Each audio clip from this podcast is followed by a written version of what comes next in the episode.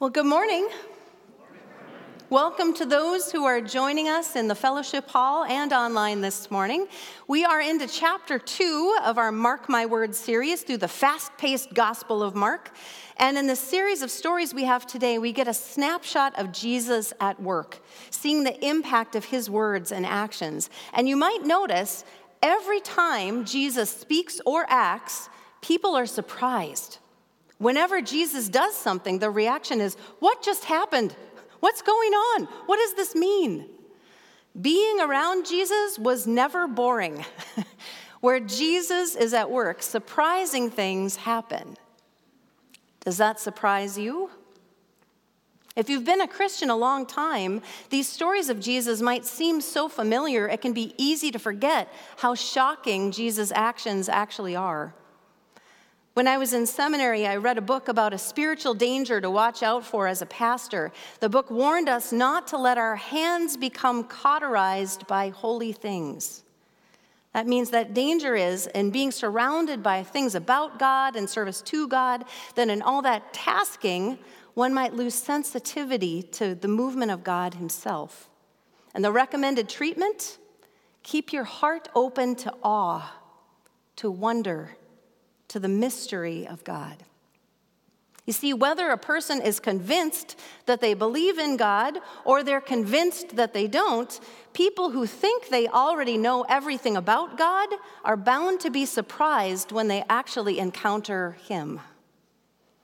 The human mind and heart cannot contain all that God is. So if you think God is boring, you clearly haven't experienced Him.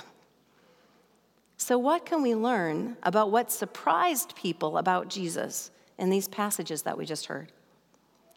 Well, in Mark 2, it starts with the word getting out that there is a man in town who could heal people. And it had been a few days since Jesus was last in Capernaum. And by this time, chances are everyone knew a friend of a friend who had been healed by Jesus.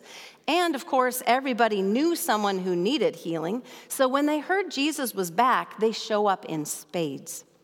And some of them carry their paralyzed friend there. And seeing they're not going to be able to get him to Jesus through the crowd, they climb up on the roof, they tear a hole in it, and they lower their friend right in front of Jesus' face. They risk destruction of property and angering the crowd because they believe Jesus is the answer for their friend. And in this moment, all eyes are on Jesus, all ears attuned to what he'll say. Would he heal the man? Would he chastise the friends for jumping the line or destroying the host's roof? Out of all the things people might expect Jesus to do, what he actually did was none of the above. He looked into the eyes of the paralyzed man and he told him, Son, your sins are forgiven. What? Who saw that coming? Not his friends, I'm sure, who were probably thinking, okay, but what about his legs? Or the gossip seeking crowd probably thinking, What in the world did he do? Or the Pharisees, who scripture tells us were thinking, Who does he think he is? Nobody can forgive sins but God. That's blasphemy. In short, everyone in the room is shocked by Jesus, all of them for different reasons. The first being, Jesus hadn't ever done this before. In all the healings he'd performed with everyone else, he'd never proclaimed forgiveness of sin over someone. Only here. Why? Because only Jesus sees what's really going on in the heart of this man. Only Jesus knows where his healing needs to start. And if you look at the text, it says that Jesus sees faith in the man's friends not in the man himself. So that might give us a clue as to what's happening here. That maybe this man has a sin from his past that he thinks is unforgivable. And maybe over the years, he's come to think that that sin is the reason he's been allowed to suffer, that it's a punishment he deserves for whatever that sin was. And for that reason, he doesn't believe any prophet of a holy God would heal him, even if he could no matter how much his friends believe. Have you ever fallen into that kind of thinking when something bad happens to you? Jesus sees the healing this man needs can only be received by him when he knows the deepest secrets of his heart have already been seen. The deepest regrets of his life have been heard. And not only can he be forgiven by God, but he has been. He is forgiven. Now, you and I will never know why that man couldn't receive healing from Jesus until he first heard that he'd been forgiven, but Jesus knew. So that's where he starts.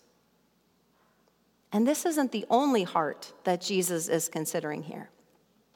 In this crowd, Jesus also sees the hearts of the Pharisees need to be challenged out of what they think they already know by being confronted with evidence that he has the authority to offer that forgiveness. And honestly, I think we need to see that too. So Jesus says, What's easier to say, you're forgiven or get up and walk? If I have the authority to command one, I have the authority to command the other. So he says to the paralyzed man, Get up, take your mat, and go home. And he does. He's forgiven and healed. And just like that, the Pharisees are shocked out of their snap judgments into actually really asking the question what can this mean? And the crowds are shocked out of their opportunistic mindset and they're moved to wonder, awe, and praise of the living God because they say to each other, I think we just saw God move right here and now. We've never seen anything like this. They're moved to awe and wonder. And then Jesus goes out beside the lake to teach, and as he's walking, he sees a hated tax collector sitting at his booth named Levi, otherwise known as Matthew. And what does everyone expect here? That Jesus will call him out as the traitor to the people he is? Use his life as a cautionary tale of what happens to a life when one puts love of money ahead of the love of their people. Or maybe Jesus will just ignore him, walk by him as if he's not worth noticing, because people are pretty sure he isn't. But what does Jesus actually do? He turns to Levi he looks him directly in the eye and he personally invites him, You follow me. Now, there's no way he's gonna, but then he does. He gets up and he leaves the money and he follows Jesus. What just happened? Did Jesus just call a tax collector to be his follower? What is this? What is going on? Nobody saw this coming. Not his disciples, not the crowds, certainly not the Pharisees. I mean, who is this guy? declaring people forgiven by God and healing them, calling dirty, conniving tax collectors as his disciples, and then he proceeds to go to Levi's house for dinner to sit down and eat with more tax collectors and sinners and outcasts of all kinds.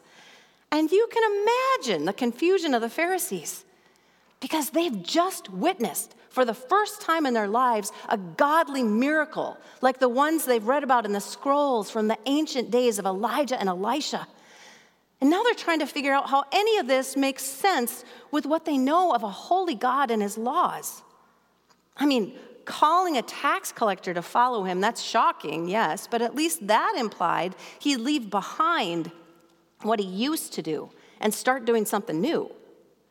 But sitting down and sharing a meal with people who'd given no indication they're interested in repenting? What is that? Rabbis didn't do that. Respectable teachers of the things of God don't do that. I mean, what were people gonna think with him hanging out with those kind of people? And to their credit, being completely baffled at this strategy, they actually ask Jesus' disciples about it. Why? Does he eat with tax collectors and sinners? I mean, what's the goal here? And again, Jesus himself answers their question, saying in Mark 2:17, "It's not the healthy who need a doctor, but the sick. I've not come to call the righteous, but sinners." Now, I think for us today, we're so familiar with those words of Jesus that we don't even register how shocking they would have been to everybody who heard that answer, even shocking to his disciples. Wait, God sent you, but you didn't come to call the righteous?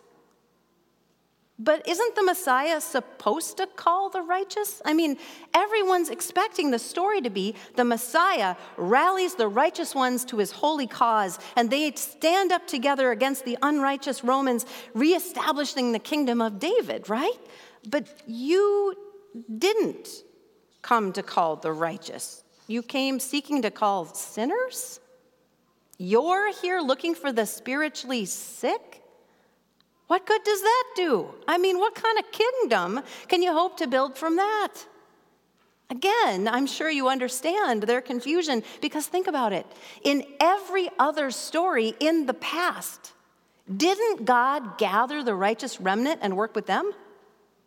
God always got the attention of and worked with the people who were already seeking him, trusting him, listening for him, like Noah and his family in the flood, like Abraham and Lot, as opposed to Sodom and Gomorrah, like Gideon and the few brave men who chose to fight over those he sent home, like Daniel and Shadrach, Meshach, and Abednego in exile. God has always called out the righteous ones, the ones who are already seeking him to shine like the sun in the midst of a murky world in order to use their lives to show the world who He is, to achieve His purposes.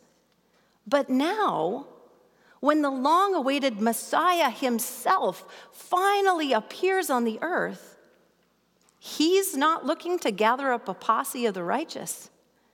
He's not looking for the best of the best law abiding Pharisees to usher in a new era with him, but he comes like a doctor looks for the sick. He comes looking for sinners, looking for those who have been separated from God, who maybe have even given up thinking they ever can be reconciled to God, in order to reconcile them to himself. What kind of Messiah is that? And I'm sure that some of them, certain they already know what God wanted and this couldn't be it, turned against Jesus in that moment. But others, I'm guessing, were troubled by this confusion of miracles and wonders next to these surprising actions. And they went off seeking answers with the only tools they had. They went to fast and to pray, to seek the voice of God, completely unwilling to entertain that maybe they had just heard it. And seeing them go, the people notice the marked difference between these two groups. Because Jesus' disciples are not fasting, they're feasting. They're breaking bread with the broken. But don't people who seek God's will humble themselves and deny themselves food and drink and frivolities?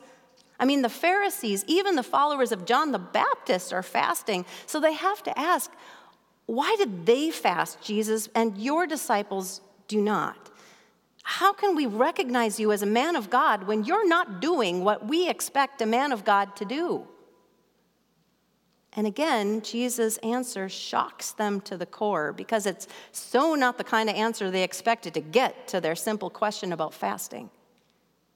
Because Jesus' answer is how can the guests of the bridegroom fast while he is with them? They cannot, as long as they have Him with them.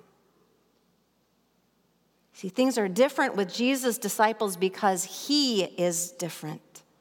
He isn't just a man of God, He's more. Now, people have fasted all through human history to humble themselves to help them tune out the worldly things and tune their whole being into hearing the Lord. But when the Lord is right in front of you in the flesh, you don't need to do that. Why would they need to fast to hear God when God was present and speaking to them? Nobody saw that coming that God wouldn't just send a new human prophet to be given the title Messiah, but that he would send his own presence into the world, the triune God present on earth in the person of the Son of the living God. It's not appropriate to fast when you're with the one you've been waiting for all your life. Think about it. If a celebrity were to come over to your house to have a meal, you're not going to invite him to join you in your juice cleanse, right? You're going to throw a seven course meal. Jesus' disciples didn't fast because it wasn't time for that. It was time to tune into the one who was present with them, absorb all they could in that moment. But then Jesus delivers another shock by telling them that this won't always be the case. In Mark 2:20, but the time will come when the bridegroom will be taken from them, and on that day they will fast. So you're, you're saying you are the Messiah. You are the one who is bringing in the kingdom of God, the one we've been waiting for. And this is the power of God that we've been seeing working here in you. That's incredible. It's exciting, amazing. But just when I'm starting to get it, starting to believe you are the one, starting to get excited about all this, now you say you're going to be leaving? You're going to be taken away? Where would you go? Now that the Messiah has finally come to establish the kingdom of God, how could it possibly serve that kingdom for you to be taken away? If God is doing all this, why in the world is He doing it this way? Showing up in power to heal, to proclaim the forgiveness of sins, to call tax collectors, to eat with and seek out sinners, feasting instead of fasting, and then leaving what could God possibly be doing with all of this? Nothing here is what they expected. So Jesus explains why that's the case by giving two very practical, very earthy examples. Jesus says in Mark 2 21 through 22, No one sews a patch of unshrunk cloth on an old garment. Otherwise, the new piece will pull away from the old, making the tear worse. And no one pours new wine into old wineskins. Otherwise, the wine will burst the skins, and both the wine and the wineskins will be ruined. No, they pour new wine into new wineskins. So, what's Jesus saying here? Let's start with the metaphor of the patched garment. Throughout history, when God's people sinned, turned their backs on God, chose to disrespect Him and hurt one another, humanity continually ripped hole after hole in the fabric of our relationship with God. And in his love for us, God made a way with a sacrificial system for his people to repeatedly patch the fabric of that relationship with the tatters of our stilted repentance, acknowledging through sacrifice each betrayal, each disloyal action had a cost. But no patch ever had the strength or the beauty of the unbroken original. And as time went on, those sacrificial actions seemed to replace heartfelt repentance and a commitment to mending our right relationship with God, which is what righteousness means, with instead an enforcement of outward laws of behavior that we instead called righteousness. And those patches became less and less about mending a broken relationship and more about paying our dues, slapping on a patch, until the fabric of that relationship became more patches than garment. And it became apparent just how ragged we had become. A humanity once made in the image of God, clothed in glory and honor, now retaining only a shadowy resemblance to the beauty of that original gift. And what the Pharisees, what the people were expecting in a Messiah, was a better system for producing patches. A patching system that would reinforce the fragile old one. When instead, Jesus came to bring us something else entirely a brand new garment to clothe us in His righteousness alone, to replace the tattered rag of our failed attempts to make what was broken whole with His complete one. Jesus tells them and us He's not doing what we expect because the time for doing the things in the old expected ways are over now. You can't patch an old garment with a new fabric. If you try it, the new patch will shrink and it'll only end up tearing the old garment more. The old garment has served its purpose. Now it's time for a whole new one. And Jesus, God, will bring a new kind of righteousness for all who would receive it whole from Him, a new covenant. And the process of receiving it won't look like the patchwork you're expecting because it's different, but it's the same kind of garment and we need it. But now we need to be clothed in one who is stronger, a garment of his own making that's whole and unblemished and beautiful. Jesus is saying, I'm not coming to bring you a better, less noticeable kind of patch that the righteous can apply to their broken places. I'm coming to bring you all a whole new garment, and everyone is eligible for this upgrade all who will receive it from his hand. And so he starts by offering it to those that the righteous won't think to invite in. starting with those who think they've been disqualified already, so that everyone will know this gift is for all. And if that garment metaphor didn't speak to you, Jesus offers another one.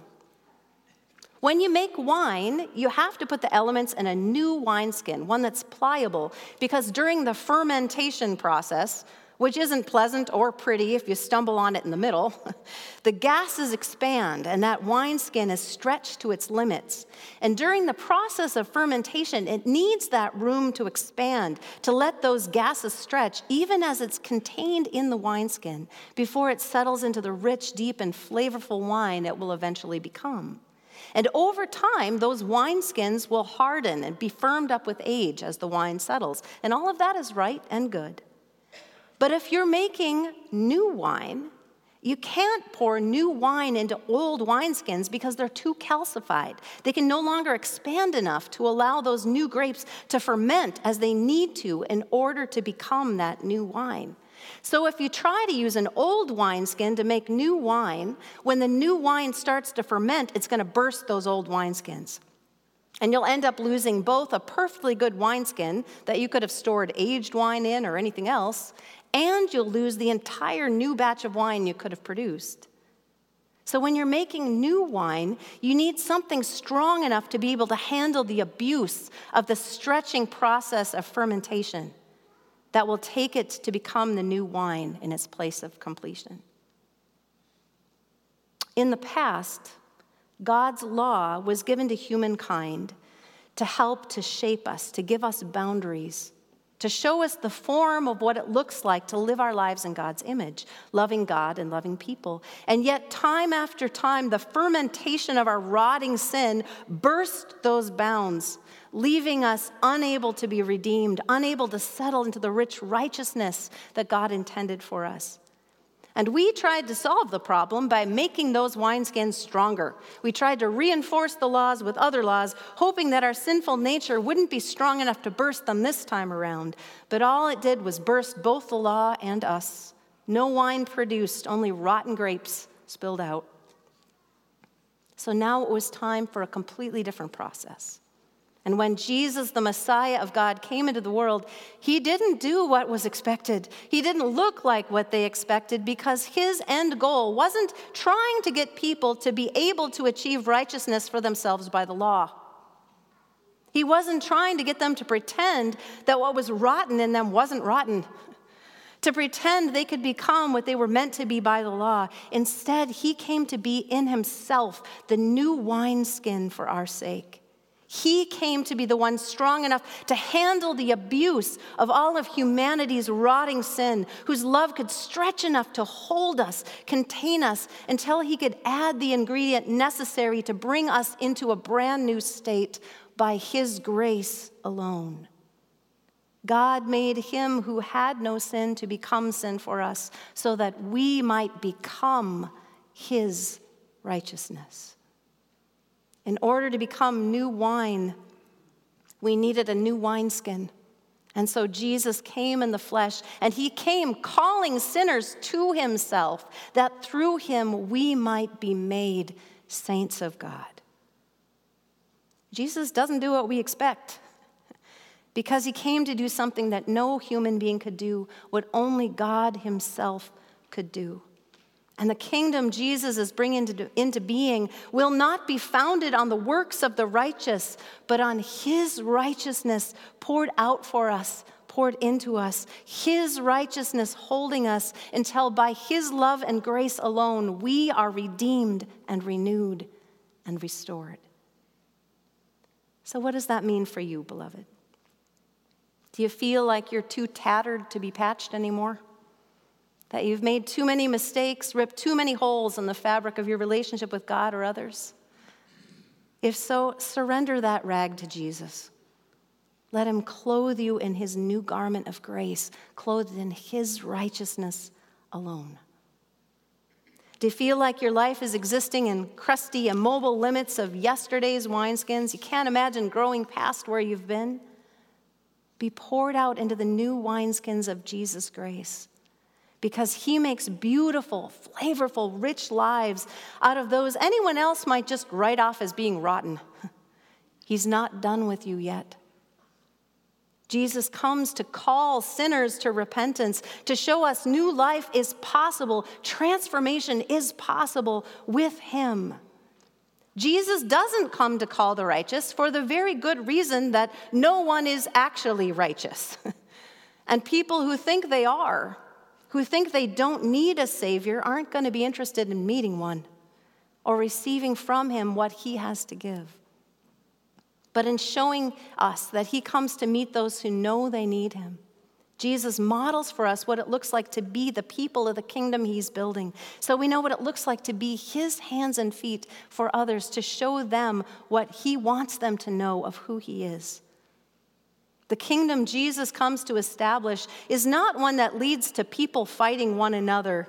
The establishment of this kingdom brings a fight, but it's against the powers of darkness for the sake of the human beings that he loves against all that would separate us from God and one another, and the victory is found in one life restored to him at a time. One prodigal come home into the waiting arms of the Father at a time. This is the kingdom the Messiah of God comes to bring in one of redemption, restoration, and new beginning for all those who will let God remove the tattered rags of the patchwork of our sin and give us instead the garment of salvation that will never spoil or fade, a gift we can only receive humbly as a gift from Him by His grace alone. And as messy as we are, we can trust Him as we are in process that He and He alone gives us the grace space we need for Him to make us into new wine. And He who began a good work in us will be faithful to complete it. So, as we close today, I'd like to invite you to ask Jesus what rigid, preconceived notions of Him that you need to let go of in order to see His true heart for you, to see the Messiah, the Savior He came to be for you, and to ask the Lord, what is the new work He wants to do in you? So let's pray. Lord Jesus, you are the new covenant that holds us, that makes us new. And in your blood shed for us on the cross, Lord, your life laid down and taken up again in resurrection for us. You show us, Lord, that there are new beginnings that you want to give us, that you want to renew in us because of your love for all of humanity and specifically for us. Lord, we pray that you would teach us again to be surprised by your grace, to live in the awe and the wonder of who you are.